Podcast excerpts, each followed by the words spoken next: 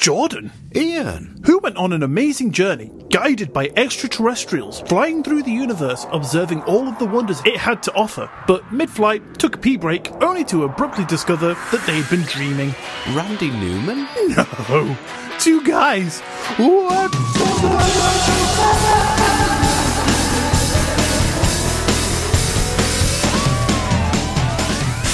And welcome to episode 61 of Two Guys What's Up, the weekly comedy podcast where today I've got to be a little bit delicate because this guy ain't feeling so good. Jordan, Jordan, what's going on, pal? I'm sinusy. Oh, buddy. I've got a dry cough and a headache. Too many cocktails? Unfortunately, not. no? I did enjoy some cocktails last night, as you know full well. Yeah, I got the images to prove it. Yeah, I can tell though, prior to that cocktail, mm-hmm. I decided yesterday evening, because, long story short, both Sophie, Duck Song Lady, and myself are not very well. And oh. so we ended up actually cancelling our gig last night that was due. Wow. And uh, yeah, it's not very like us at all, especially Sophie. She's like, oh, we'll just do it. But she texted me that morning, she was like, I don't think we can do it. No. And anyway, luckily the venue got a replacement act on and all was good. So they were really nice about it. That's cool. But anyway, because I had an unexpected night off, that evening I said to my wife, oh, in fact, she might have said to me, I really fancy some cocktails. And I was like, let's do it. So I decided to get in the car. hell. Uh, yeah, exactly. So I decided to drive, but it was my wife's car because that was the first off the drive. Naturally. And I forgot that unlike my car, the headlights don't come on automatically. Oh no, so you drove to whatever shop you went to with no headlights. Yeah, it's uh, about two miles past a police station without them on. so luckily, I corrected that on the way back. I'll have you know. Perfect. Good. At least you learn from your mistakes then. That's that's good to know, Jordan. I did, and then I could put all my faux pas to one side and just get drunk. Go home, get smashed, yeah. Cocktail time Yeah. ahoy. Perfect. and then also tonight, I came into my studio ready to record for just now. Mm-hmm. I sat down, I was like, fucking hell, it's a bit chilly. And I thought maybe it was just me feeling a bit poorly. Yep. And no, actually, it turns out I left the studio window partly ajar and it's Oh, like one no. degree outside. So now your room is also one degree. yeah, that'll certainly do it. but anyway, so yeah, my head's not quite in the game, but I'm down for it. We'll be fine. Well, that is good, Jordan, because today there's no time for quiet talk, because it's time to get mental. Uh oh. Well, Jordan, you see, today, to celebrate episode 61 of the world's favourite podcast, we have a very special episode planned. A little different from the norm, and a topic that we've both been quite excited to talk about for quite a while. Oh, yes. And I know what this is, but go on, tell everybody. Well, Jordan, today, a Two Guys What's Up presentation, Jordan and Ian would like to welcome you all to episode one of something new. And Jordan, just before we get into it, I've been brainstorming some names for the segment, so I'd just like to get your uh, your input on them, if that's all right. Okay, yeah, please. Okay, right. So name number one, Two Guys. What's the discussion up about today? Uh, yeah, okay. Right, so that's that's potential one. okay, right. Uh, second one, if you, you're not feeling that, it's fine. It's fine. I got a couple more. Two Guys, Podscussion Cast. Ah, I'm not feeling that one. No. Nah. Okay, all right, right. I've got one more for you. This one, this has got to do it. Two pod guys talk about what's up about some things cast. Yeah, See, it just rolls off the tongue, doesn't Yeah, it? that's I thought that that was my favourite. Yeah, Just because you said it perfectly as well. mate. What what do you honestly expect from me? Nothing but perfection. you are dictionary definition of perfect. exactly. Even Ed Sheeran wrote that song about you, didn't he? Which one? Perfect. Yeah, I, wouldn't know. Never listened to the guy. so, um, any of them names then doing it for you? Um, I'm not sure. All right, forget it then. The name's not important, right? But what is important is actually what we're going to be discussing. Okay. Today, we are going to be talking about one of the biggest names in ufology Taylor Swift. oh, shit. No, sorry. My phone accidentally switched to Apple Music for a second. Fucking hell, silly me. Ah, sorry. Oh, that's why. I meant to say Bob Lazar. Oh, yeah. Bob Lazar, I find him a fascinating character, though. Hmm. I did until I did a little research on the guy. But, John, saying that, as we go into this, I don't want you coming into it with any kind of preformed ideas about this guy or his claims. I just want to have the discussion, and at the end, we can make an informed decision like two adults. Okay? Sound good? Yeah, let's do it. Perfect. Bob Lazar, born Robert Scott Liarface Lazar. what? What's, the problem? I don't say I've done a bit of research myself, and uh, that never came up. Funny enough. I didn't know. That's weird. I, I must have, you know, looked in those little corners of the internet, which was on my side. But uh, he was born on January 26th, 1959, and is labelled an American conspiracy theorist because of his claims that he was hired in the 1980s to reverse engineer extraterrestrial technology. This work supposedly occurred at a secret site called S4, a location that works closely with a United States Air Force facility several kilometres south of it that you might know as Area 51. Oh yeah. So is it like Area Fifty One Point Five or something like that? And it's it's S4. Okay, Area Fifty S Four. No, no. It's like we're both humans, but I'm called Ian, you're called Jordan. Both a facility, one's called Area 51, one's called S4. but still fucking fun to be inside. How would you know? oh, wait. Are you talking about me? Oh, you are perfect. I thought you were talking about Area 51. I love being in there. Then I remembered that steamy night of passion we had the other night, and I was like, oh, silly me. Obviously, he's talking about me. That- uh, That's why I'm full of lurgy. Hey, I'm not contagious, pal. Hey, it's worth it. So let's start early and with one of my favourite points of blatant bold-faced lying. Okay, right. From the get go. Yeah. So obviously, I know what your stance is immediately. No, no, I didn't say anything. I've made no claims of believing in one way or the other or not. I don't even need to read between the lines at this point. Why, Jordan? Why ever? I don't know. Maybe it was it Bob Liarface Lazar or whatever it was. That's his name. okay, fair enough. Whereas I feel like I'm on the other side of the fence a little bit. okay, I think I said this to you earlier, but when you hear my my last few paragraphs wrapping the story up, I think you'll probably fall off that fence straight into my side. Okay, all right. But we'll get there. We'll get there. Let's not rush ahead. Are you okay with me occasionally interjecting too? Uh, I'd appreciate it if you wouldn't, because um, obviously you're going to be like, "Oh, we used to work with aliens and stuff," and you know that's just not true. Oh, right, okay. We don't like to spread disinformation on this podcast. You know, we're all about the truth, getting to the bottom of things. That's fine. So just keep it to yourself if you wouldn't mind. okay. But yeah, in all honesty, interject all you want. No, I'm not going to bother now. Sod it. Oh, fuck you then. right, you know what, actually, I'm off. I'm hanging up all. You, ca- you can't leave me. I quit.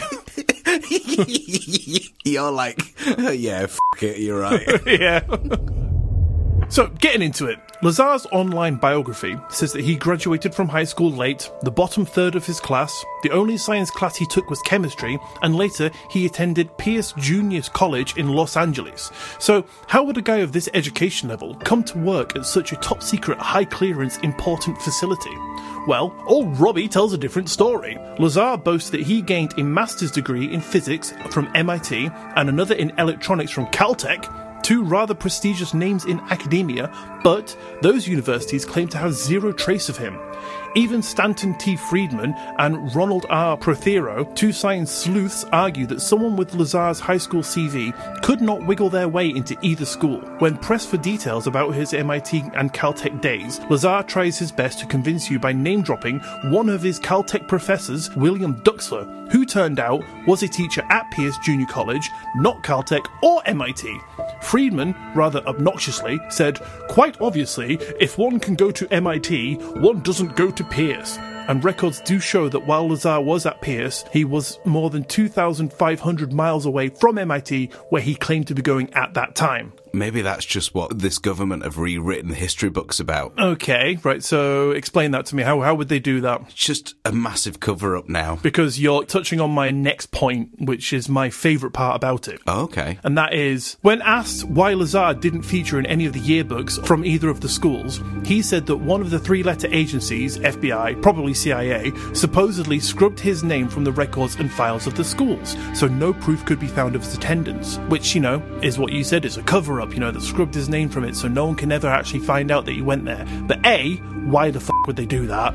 And B, there would be yearbooks, class photos, certificates. The CIA or whoever it was wouldn't have been able to remove his picture and name from every yearbook and every class photo ever given to every student around the US. Yeah, I fully understand that. I guess the theoretical side of that would be if that were true Yeah. and they did erase him from history, as it were. Mm-hmm. I guess that's just to spread disinformation to make it seem like he would be a nut job and that don't listen to him because he never really went there. Yeah. It would make sense in a way. It makes sense, you know, uh, coming from his side of the story for them to do that because then it would make it look like his past is more as he's trying to sell you on. You know, I worked here and, and they didn't want you to know that, so they scrubbed my name from the records. Right. But he had hundreds of classmates. Couldn't they just track down any other person he was at school with at that time and go, Can I borrow your yearbook? Yep, page 58, Science Man of the Year, Bob Lazar. There he is. Yeah, there, there's your proof. He went to the school. Oh, by the way, have you got a class photo? There I am. Like, they couldn't have gone around every single student. What are they going to do? Like, break into their house in the middle of the night and fucking tip X's name out? Like, draw a little mustache on his face. Like, no one will recognize him now. Yeah. yeah. I think they also erased that picture about the front with his jet powered Honda. I'm going to touch on that in a second. So, well knowledged. is that a word? Thanks. It is now in my dictionary. Describes me. I'm adding that to my dictionary. Knowledged. Jordan. Uh, next to it is perfect Ian. So, how did Mr. Lazar get this job? So, BL, that's his initials. Uh, I think it stands for Big Liar.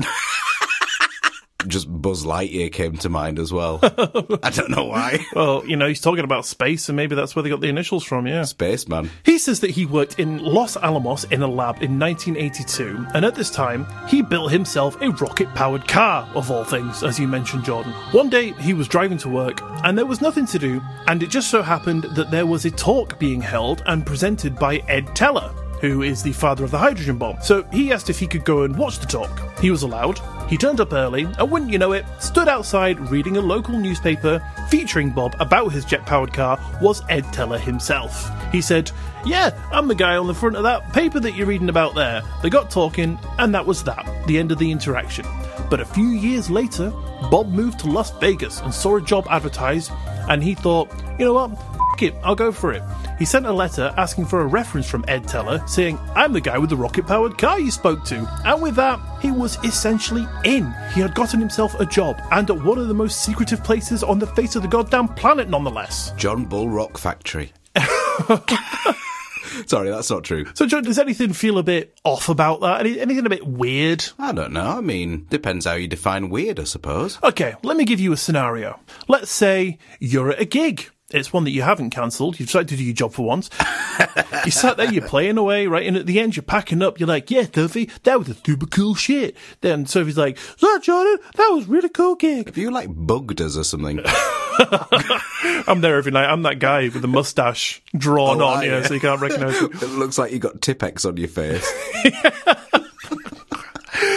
But all of a sudden, right, this guy comes up to you out of nowhere and he's got a bass in his hand and he's like, See this bass? Yeah, I put some new humbuckers in it, some different pickups. And you're like, Whoa, man, that's cool. And then he walks away. And then five years later, he sends you a letter saying, Hey, remember that gig? I was that guy who put those new pickups in that bass. Would you give him a reference? Would you even remember him? Would you give a fuck? right. I think there's a significant difference to putting new pickups on a bass or a guitar compared to adding a jet to your Honda. Okay, right. He said he drove this car around daily, right? Right. So, A, how would it be road legal? B, that's the only point I've got about it. C, Okay. there's another one. Like, why why would he do it to his own car? Like, if it was a, a, a science experiment that he was doing for work, why wouldn't they have a, a car provided? And of course, he just wouldn't. Where would he get the parts? What, his car's just now got rocket fuel in it and he's allowed to just drive it round? It's not a fucking hazard? Uh, well, hey, I mean, I didn't do it. And neither did he! it's a bit more complex, I would imagine, than installing a couple of new pickups, though. Okay, yeah, right. Well, that was a maybe a bit of a, a less grandiose example, but my point still stands. Like, if you had a, a little interaction with someone, would you then like give them a reference? Like, he doesn't know his credentials from that discussion. He didn't say, "Oh, that's a cool car. Yeah, I'm reading about it right now." By the way, what's your entire educational history, please, just in case you ever want a reference from me in the future? You know, they just had a little interaction and he left. Like, why would he care about this guy and then give him a reference? Maybe thought of him as a little kind of interesting Buzzy Lightyear character. a big fucking ball-faced lying character. I don't know what you mean. What he meant by is I've installed a rocket in my car is he had a Nerf gun in his back seat oh, that he sellotaped to the headrest. I mean, it's a bit of an eccentric thing, really, isn't it? Yeah, and to say like he's kind of riding on that as his main achievement up until then is a bit strange. I think. Like if he's working in a science lab, creating new things and discovering new things, why would he just be like, "I put a rocket in my car"? To be honest, it's a bigger achievement than I've ever had. I don't know, mate. I had several Nerf guns in my car at once, and I don't go around spurting it around to random scientists. No, you just do it to the general populace. yeah, it was me that came up to you at that gig. I installed a rocket on my bass. No one's ever really known about our little Arnold Schwarzenegger thing, have they? yeah, we've mentioned it before. Have we? Yeah, the little running joke of the bass solos.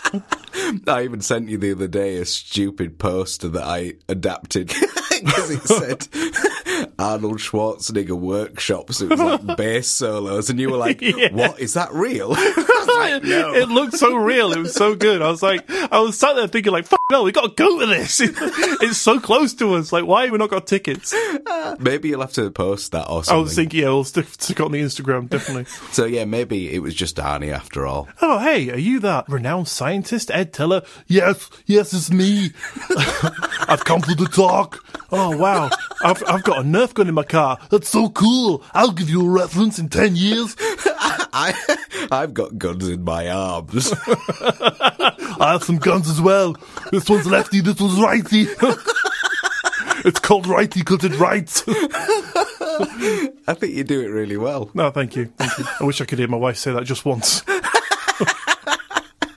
Brilliant. So, anyway, fast forward. He is now at his new job at S4. He said that his job was to reverse engineer an alien spacecraft that at first viewing he thought, oh, a secret new plane, but was later let in on what secrets he needed to know in order to complete the task that he'd been assigned to figure out how the reactor from the craft got power and propulsion.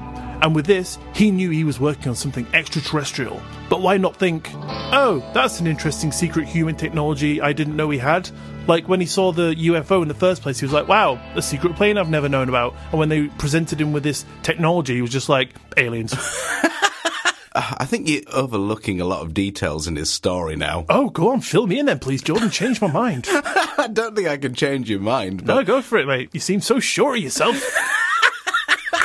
see, you know how you can really go off people. Why don't you go and start a podcast with your pal Bobby? what, Mr. Buzz Lightyear? Yeah, Mr. Ballface Lion Lightyear. I think I will.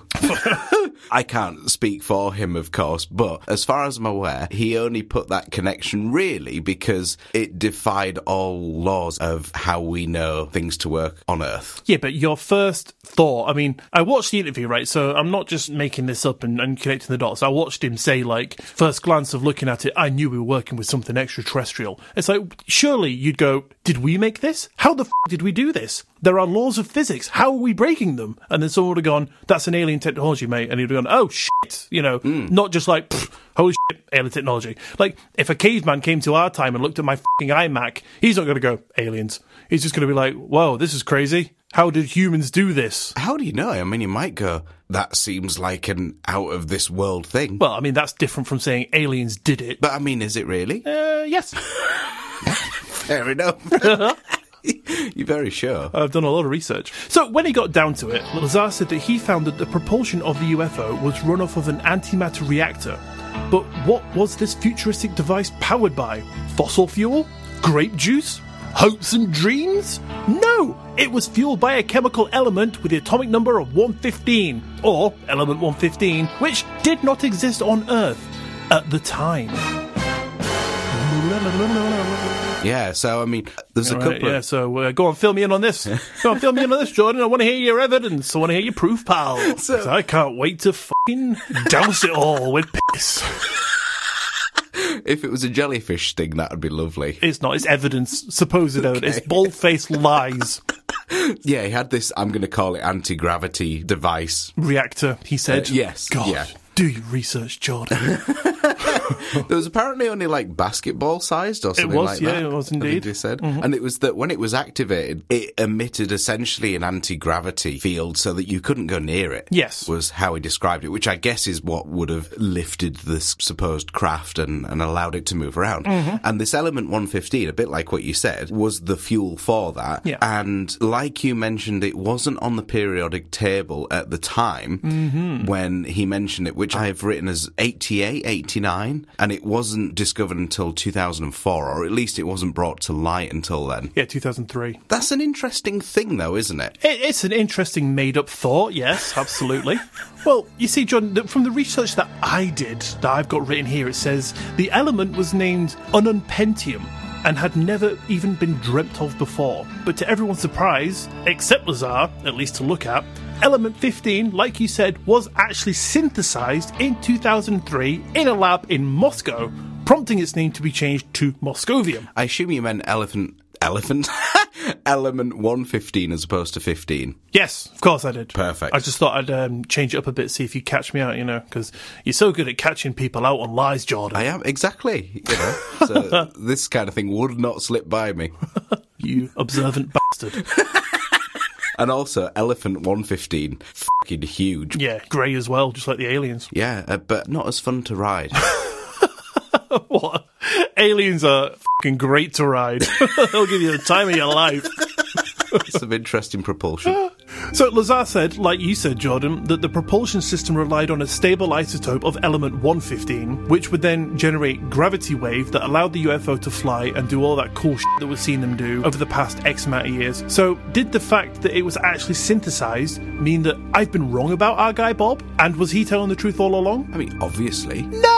Stable isotopes of moscovium have not been synthesized. All attempts have been extremely radioactive, decaying in a few hundred milliseconds. Bob was saying that the reactor requires a stable isotope of it, so we did create it, but it's so radioactive it decays in a hundredth of a second. Right, okay. So it's on the periodic table, but it's never been touched, used, or anything because as soon as it's made, essentially it's gone. I mean, surely if it had been synthesized, they could have maybe even tried to do it right next to the reactor that they've got at Area 51 to just be like, oh, well, uh, let's try it in there, see if it works. But I've never heard nothing about that. So, again, you have to take this as if what he's saying is true in order to ask these questions, but uh, do I have to?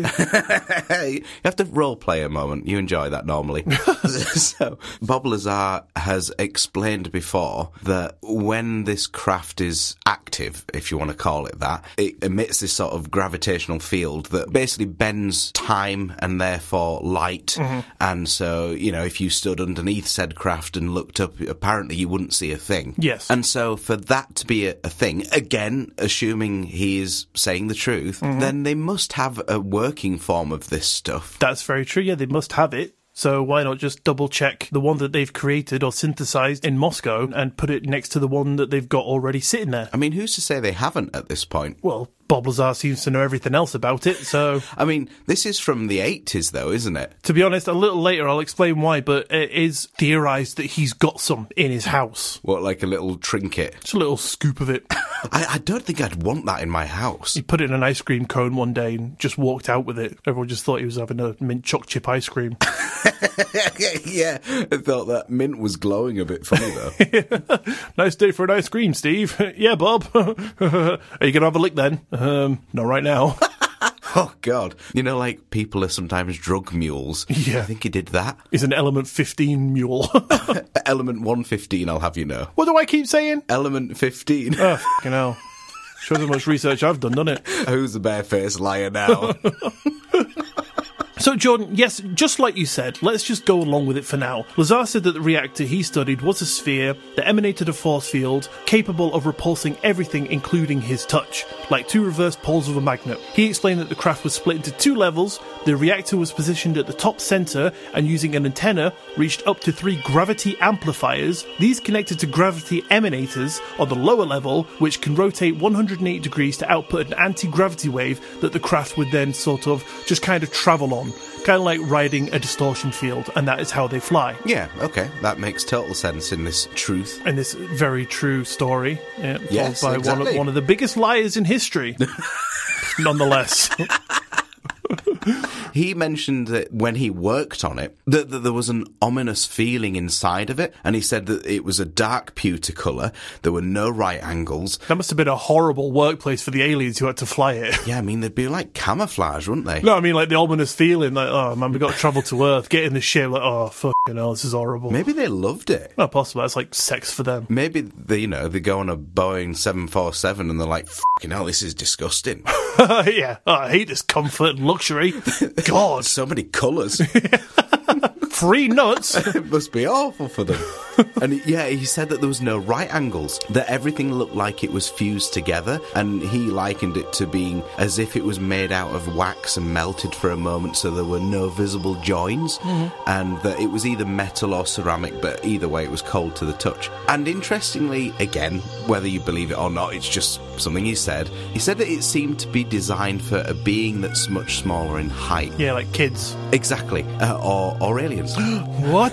So Lazar was five foot ten, and he could only just stand up straight towards the very centre of the craft. Right. And he said, therefore, it must have been for a being basically half his height. Mm-hmm. And he later tried to work out the size of the craft, and he came to the conclusion that it was roughly the size of 52 feet in diameter, which is about 15 metres. Okay, so in this scientific laboratory where they're trying to figure out how this fucking thing works, they didn't have a tape measure. Well, I, I guess if uh, if he's been pulled to try and work out how certain things are done, it, maybe he doesn't have one of those things to hand. I'm sure you can ask for one. Barry, you got a tape measure, pal? Oh, sorry, mate. It died in an explosion. Well, again, following the narrative that maybe you don't want to be getting too many details, possibly they wouldn't have wanted to provide that, and maybe he wouldn't wanted to ask. Okay, well, I guess we can't take his word for it then. Shut up, Bobby. And he said that the main level, which just described to you now, had the reactor in the very centre of it, and around it there were three equidistant seats. And that was it. So, like, there were no control panels, there were no buttons, no colours, no lights, there was no toilet, no decorative components, anything that you would liken to what you would fly in our world. Yeah, a lot of um, speculation about crafts is they are linked to your consciousness, so you, you fly them with the power of thought. Exactly, which would kind of make sense if, you know, again, if this was real, that it's not anything to do with us. I like your word in there. Don't push me. and that the lower level had the three gravity amplifiers and gravity emitters, but there was no space to actually move around. And he said he had to sort of hang his torso upside down just to kind of have a look and try and reverse engineer what was going on. And then the upper level had essentially like a navigation or their version of maybe a computer with some black panels. Lazar said that he basically is guessing that that was used as uh, as a way to scan and maybe determine his position in the air. Or maybe it's a microwave. You never know; they might get hungry. Speculation, Bobby. Shut your face. you know, you're travelling that far, I guess you get get a bit peckish. That's why they keep making the uh, the crop circles. Remember, because they, they, they emit the radiation. That They- is true. They've got the rustlers in their hand all the way to Earth. They make a crop circle, cook it, eat it. How do they taste? Meaty. Do they? Oh yeah, A little bit wheaty. the wheat does tinge the flavour a little bit. Does it? Yeah. Not quite as nice as a full farmhouse loaf, though. Oh God, no. You know, they could just go to Tesco and get a brand new rustlers, but whatever. Anyone that has no clue what's happening, that was, I think, bonus episode one where we spoke about that. Yes, crop circles. Absolutely. Crop circles and the world's most stupidest questions. Yeah. Sitting right there for your audible entertainment from just £3 a month. Oh, yeah. Go to patreon.com forward slash two guys what's up, and your life will be forever more beautiful for it. Absolutely, yeah. And just to go back a little bit, he said that even when this craft was in flight, it never got hotter than ambient temperature, despite the immense power, which of course is just something that is not possible in our hmm. understanding of things. So does, does he actually say that he flew in one? No. Oh, you f***ing know that then. Because of course the craft will have been in the air, done its manoeuvres, settled back down, and it was still cold to the touch. From my understanding, I was never aware that they could get to fly it at all. Uh, I don't have this in my notes, but I do remember he said that he was stood next to somebody who was on a walkie talkie to whoever was piloting it. All right. And he said that that is impossible because of the gravitational propulsion, that radio waves should not be able to travel into it. Oh, how funny. Yeah. Kind of sounds uh, a little bit made up there. oh, do you mean like aliens and stuff in general, the paranormal? Um, no, Jordan, you exist. So why can't aliens? This is just one man's story. so why can't this exist? Because he's talking bollocks. He's, he's contradicting himself at every point. Oh, some guy was on the walkie-talkie, which wasn't possible. At least he got his story straight with element 115. Okay, yeah, I'm the liar. I'm lying. Bobby Boy's the truth man. yeah. now you're on board. The Men in Black got to me. They paid me off to tell this fucking hit piece. I'm sorry. Did they? Yeah, that sounds about right. I knew it. God.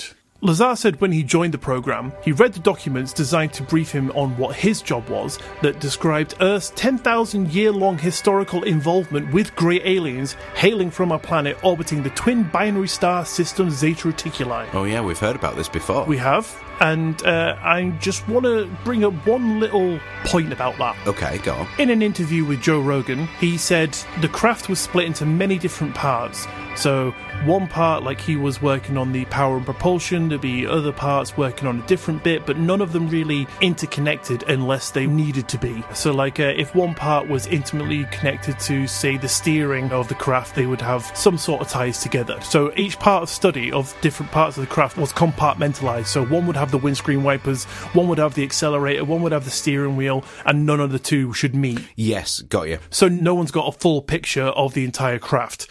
But if one was, say, related to another, then they might have some contact. Yeah, which feels totally against any real science, doesn't it? Well, I mean, you know, the military, they have to sort of keep it all silenced. Yeah, I get that. You know, you wouldn't want one person knowing every aspect of it because then they could just run and sell secrets or tell the press or whatever. So if one person's got one bit of information and then they go, uh, I worked on an alien craft, I was part of the power and propulsion system. And then they go, okay, what about any other part of it? And they go, I don't know. They go, okay, you're a fucking liar. Much as I have done, but that's beside the point. Yeah, those wankers. what the point I'm trying to make is he said that all that information was so restricted to the need to know basis. So why in the fucking hell did they sit him down and tell him about the 10,000 year long historical involvement with alien greys and where they came from? yeah, I guess. I mean, potentially the chap that divulged that just had a really good day. you know what? I'm feeling good. Have some secret information. yeah. Here's a bit of element 115. Stick it in your pocket. Stick stick it in that cone right there. yeah, they'll never know.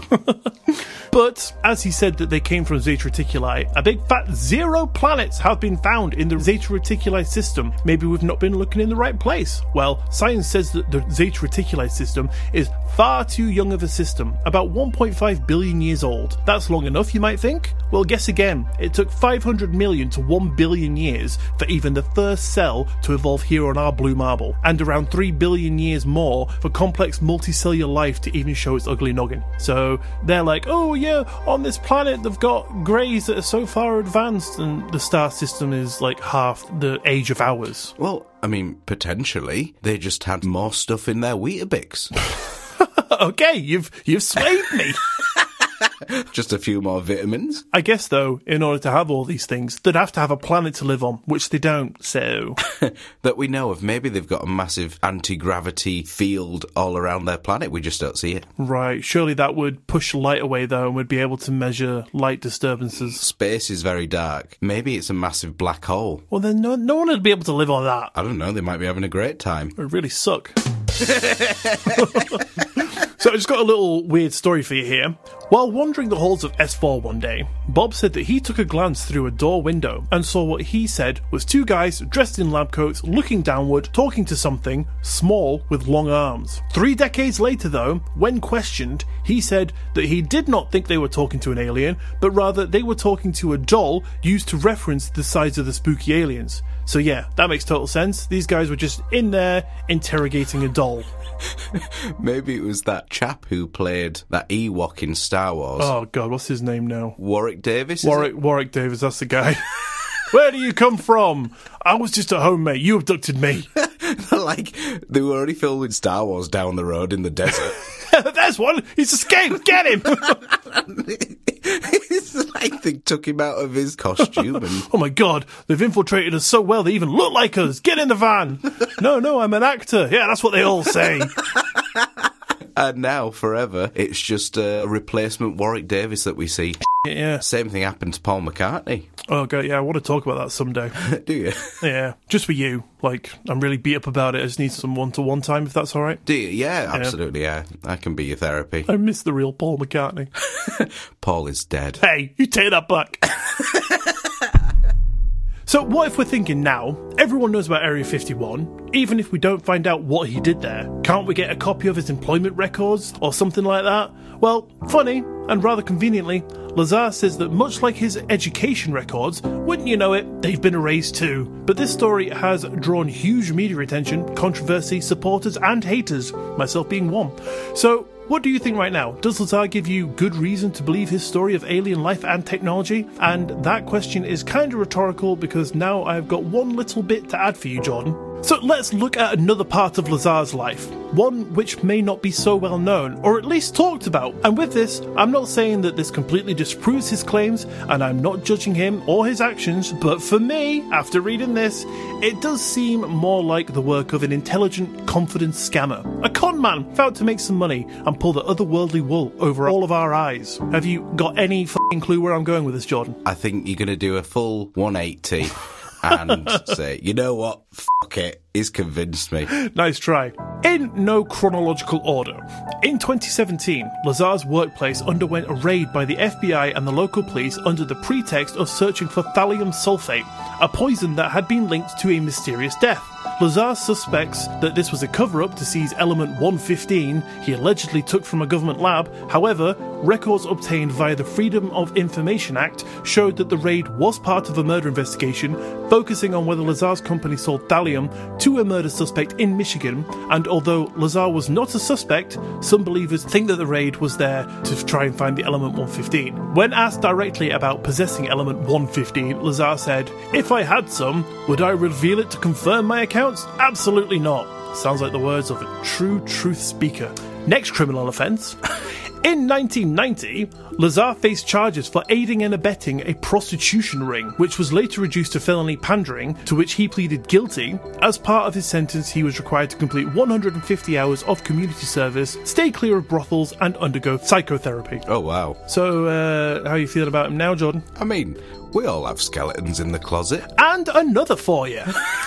In 2006, Lazar and his wife, Joy White, faced charges of violating the Federal Hazardous Substances Act by shipping chemicals across state lines.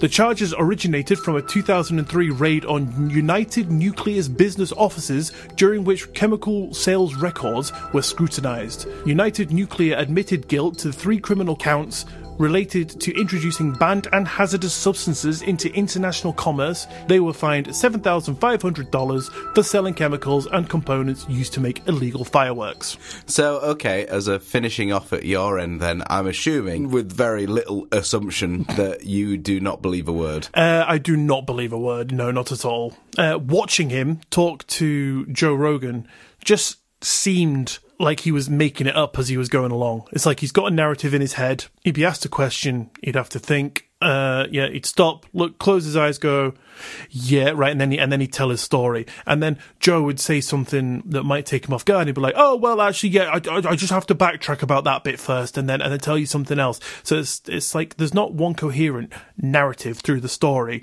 If it was true, he'd just be able to answer straight away. It's funny you say that actually because there's so many people that say his narrative remains the same even after all these years. So there's actually very few inconsistencies. No, not inconsistencies, just the fact that he has to try and remember what he said. So he might have a script. Right. And then if someone asks him a question that maybe is differently worded than he's had before, or, you know, might add a little bit extra information from what he said before. If he's had, like, say the same 10 questions and then somebody adds one on, he might have to then go, right, how does that fit in? Okay, Right. right, uh, I'll stick that, yeah, okay, right, yeah. And then, and then he'll say what he says. Got you. Okay. I mean, this is going against my thought now, but um, on the Joe Rogan appearance, Yeah. I found it a little bit annoying how he maybe conveniently had a migraine coming. Oh, have, have I swayed you, Jordan? Are you on my side? You're starting to remember all these little things. Your idol has fallen. The curtain has been revealed. Jordan has seen the light. I won't go that far. Bob Lazar's a ball bag. a lying ball bag. Bob Labag. no, I mean, Right, I, I'm totally on the fence about it. I sort of am swaying to believing it, and possibly that's just naively thinking that I could imagine this being true. I can't. But th- there are some interesting things, though, I, I find that I guess the difficulty is that it's so hard to prove or disprove. Very true. And that's like anything in this field. Absolutely, yeah, most definitely. My main thing about this, which makes me fall firmly off of that fence, straight into the non believing side, is the fact that we hear so many stories about men in black silencing people who do this sort of thing. So why didn't they kill him years ago? Well, I assume he kind of went public because of that, and that if something did happen to him and he mysteriously disappeared or, you know, ended up dead, then that kind of then would begin to prove his point, I guess. Well, uh, it would have stopped him coming out with a lot more stuff, I think, through the years. And, you know, had they done it, they could have just had plausible deniability, be like, wasn't us. He was just a nutter. Look at his criminal record. He he had ties with criminals. Maybe there's something to do with that. Eh, I suppose. But I mean, alas, he's still around now, Exactly. That's my point. so they can't be that clever.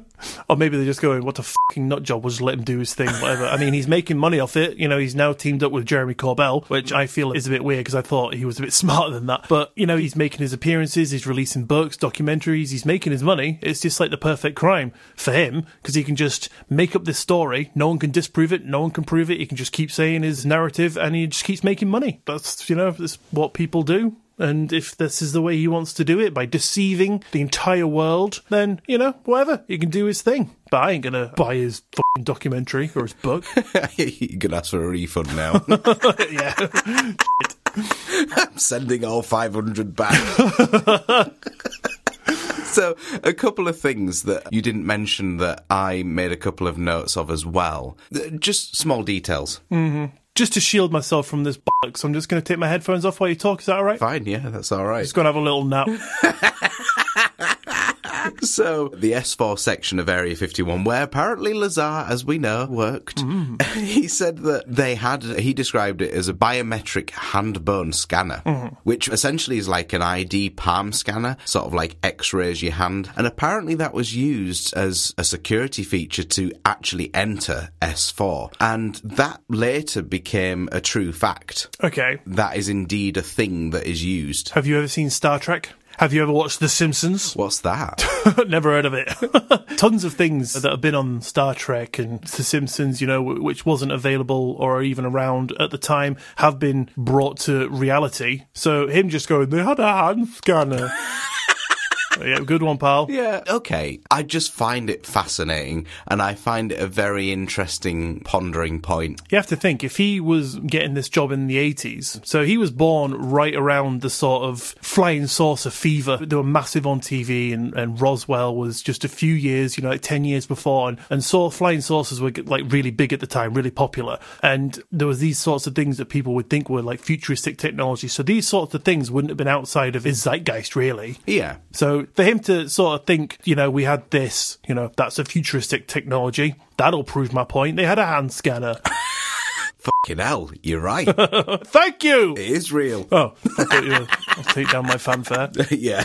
Couple of things. So he had a lab partner called Barry, mm-hmm. and this was the buddy system as he describes it, a bit like what you were saying, where they totally remove everyone from working from different departments with each other. Yeah. Just to preserve the, I guess, the secrecy. Secrecy. Yeah. And Lazar does mention that Barry kind of hinted that the previous lab partner that he had died, actually, as a result of messing with the anti propulsion device mm-hmm. and messing with element 115. And in regards to the craft itself, again, there's nothing to be proven or disproven in this. I just found it very interesting. Right. And if nobody is too familiar with Bob Lazar and the things he said, just interesting, if nothing else. I'm glad you said that there's nothing to be taken, like, you know, proof or otherwise in this because you just, like, completely diffused a massive rant.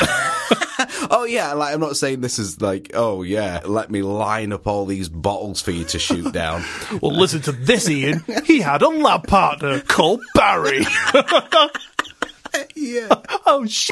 What? yeah, it's just a few details you didn't mention. So, Yeah, no, that's cool.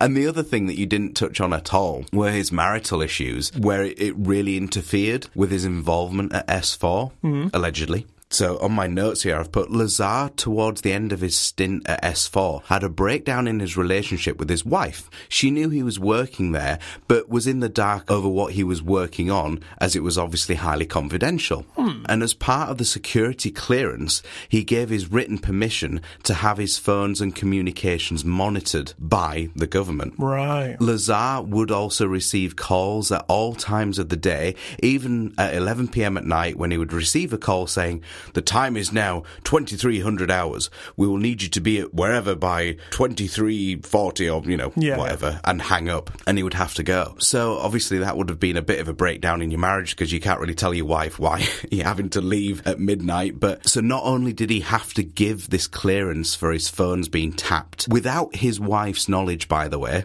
So she didn't know that this was the case. Disgusting. He had to basically also have a stable home life mm-hmm. to be able to work there. So, unbeknownst to Lazar, his wife later began to have an affair. What? That he later found out. With Barry. well, ironically, it was with a flight instructor, which I thought was hilarious. dun dun dun. Fucking hell. So, yeah, she was having an affair, which he later found out, but at the time didn't know. And the government knew about the affair, yet he didn't. Because her phone was tapped. yes. Convenient. And so, because of that, they saw him being in a bit of an unstable relationship and could be maybe more volatile. So, it's at that point they started restricting his visits to the base. Yeah, because he's never going to tell anyone about anything he's already seen, obviously. Well, apparently, he started getting followed, and with him not really attending the base anymore, he thought, well, if they're getting rid of me, then I'm fearing for my life now. Hmm. So that's when he started coming out with things. And because he knew the flight schedule for when they did these sort of test flights on an evening, Yeah. he got him and some friends to view the flight, and they saw it happen. Wow. And anyway, I think they went either another time or another few times, got a little bit cocky, and got found out. right. and I'm sure if I remember correctly, this isn't in my notes, but just from memory. So they were in the pitch black and they could hear something, and it turns out It was could- Barry with two machetes running through the desert. and the flight instructor.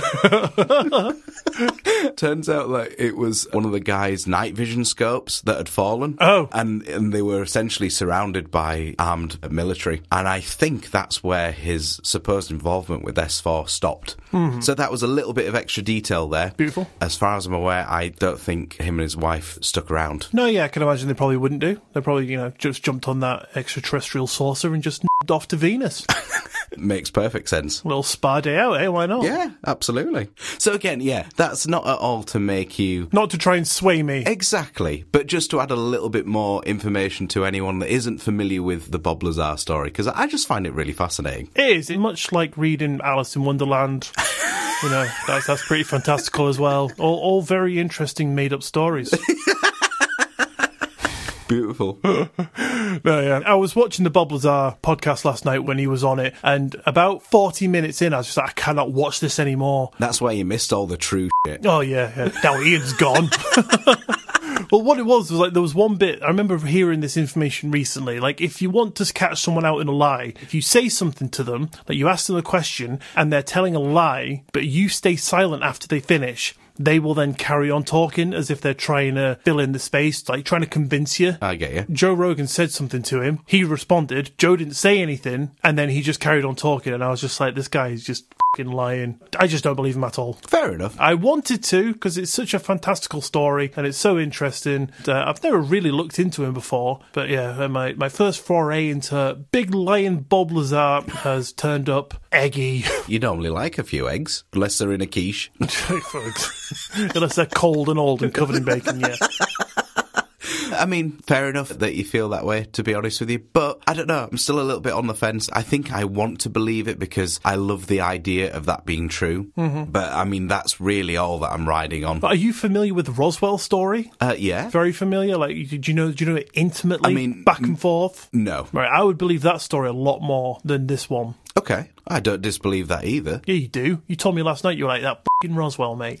Or the bollocks. Bob Lazar, on the other hand, truth teller. He's a saint. Yeah. Couldn't say a word of a lie. Perfect. But I didn't ever really want to talk about Roswell because it's been done a million thousand times. But it might be interesting to tell our rendition of it, so I might do that at some point. In fact, anyone at home, if they want to hear me talk about Roswell, even though it's been done a thousand times, email in to two guys what's up at gmail.com.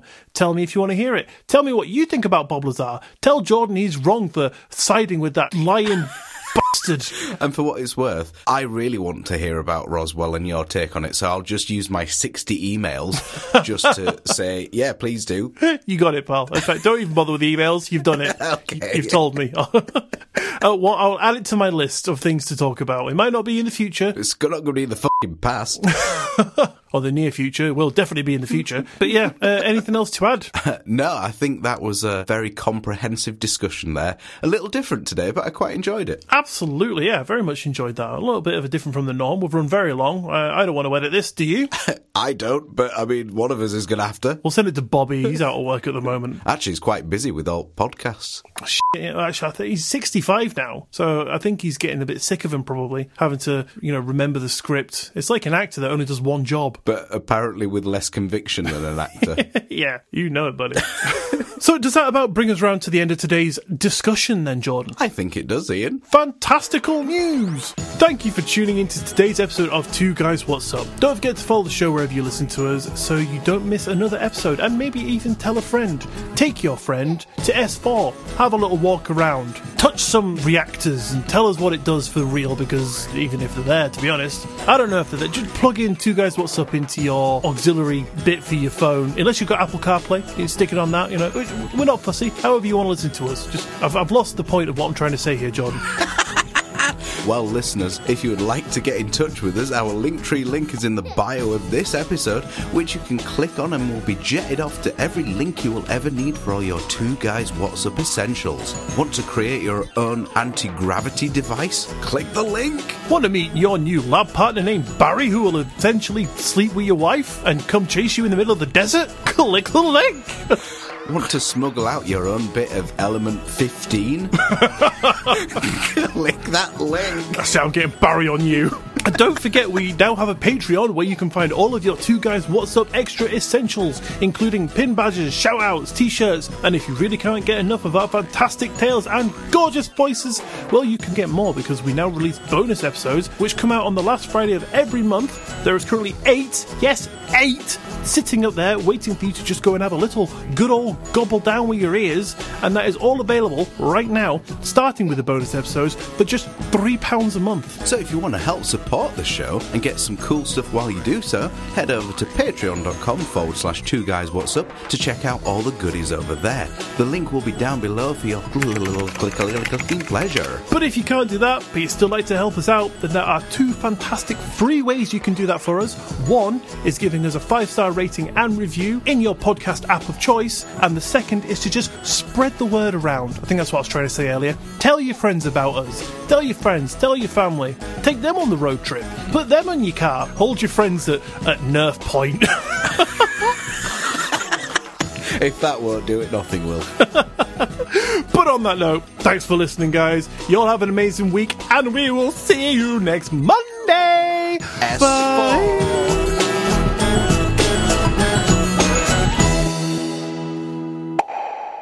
Sorry, um, I ju- I just uh, remembered this is uh, that was meant to lead into my end bit. Okay. Is that all right? Yeah, sure, yeah. Okay, sorry. You will be. I like it when you make that noise. Say it again.